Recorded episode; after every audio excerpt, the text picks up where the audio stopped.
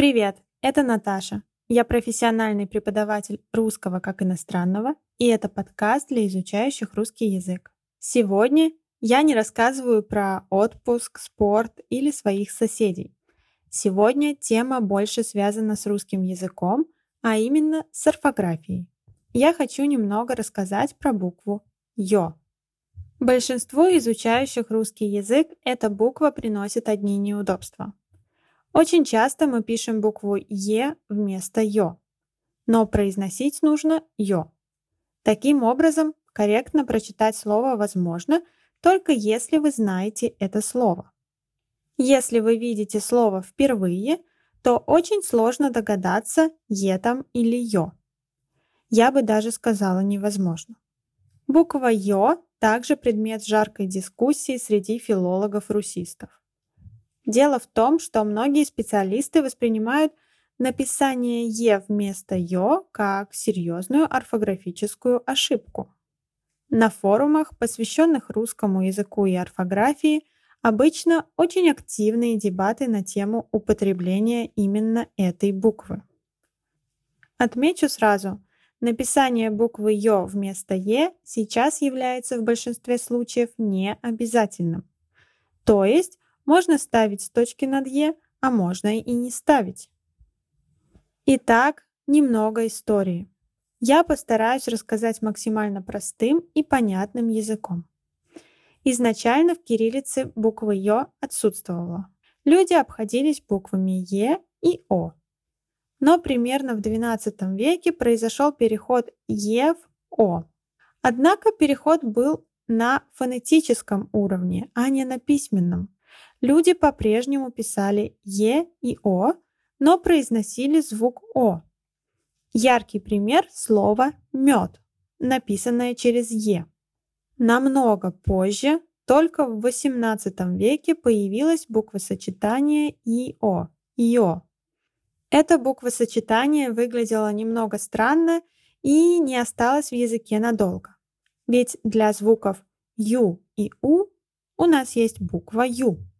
Для «я» и «а» есть буква «я». Только почему для «ё» и «о» нет такой отдельной буквы? С предложением о введении этой буквы в конце XVIII века выступила княгиня Екатерина Романовна Дашкова. А вот впервые ее напечатал Николай Михайлович Карамзин, российский историк, поэт и литератор. Напечатал он букву «ё» целых шесть раз в своем произведении «Ааниды» или «Собрание разных новых стихотворений» в 1797 году. На самом деле я очень хотела рассказать про историю этой буквы и про Карамзина, потому что мы с ним родились в одном городе. Конечно, в разное время. Я родилась в Ульяновске, который раньше назывался Симбирском а еще раньше Симбирским уездом.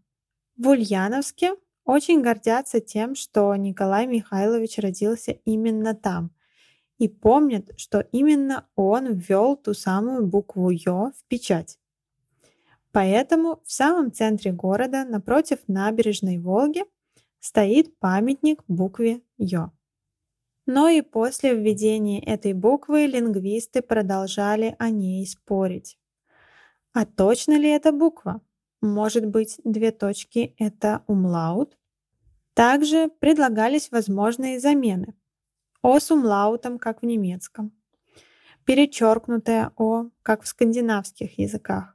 И даже греческий эпсилон. Кажется, что эта буква никогда не оставалась без внимания. Вспомним печатные машинки. На них не было буквы «ё». Сначала ее печатали с помощью буквы «Е» и кавычек. Но вы можете себе представить, как это замедляло работу. Потом же было рекомендовано печатать «Е» вместо «Ё». Логичный вопрос. Почему просто не добавить «Ё» на печатную машинку? Добавили. Но привычка нажимать «Е» вместо «Ё» осталась. С появлением компьютеров и компьютерных клавиатур ситуация не стала проще. Сначала буквы Ё совсем не было на клавиатуре. Затем ее добавили, но в неудобное место. Сейчас она на русской клавиатуре в левом верхнем углу под клавишей Escape. Даже есть такая шутка. Не связывайтесь с человеком, который использует «ё». Это страшный человек. Если ему не лень дотянуться до «ё», он и до вас дотянется. Итак, с одной стороны, «ё» доставляет неудобства при печати, с другой, ее отсутствие доставляет неудобства при чтении. Каждый выбирает свой тип неудобства сам. Повторюсь, использование буквы «ё» сейчас в большинстве случаев является необязательным. Однако все же был период, когда использование ее было обязательным. С 1942 по 1952 год. Согласно указу о применении буквы «ё» в русском правописании. Но этот указ касался учебной литературы и призывал использовать букву «ё» в школьных учебниках. В 1952 же году вышел справочник по орфографии и пунктуации для работников печати, в котором прописано, что букву «ё» в печати обычно заменяют буквой «е». Однако даны рекомендации, когда обязательно нужно использовать «ё». Итак, первое.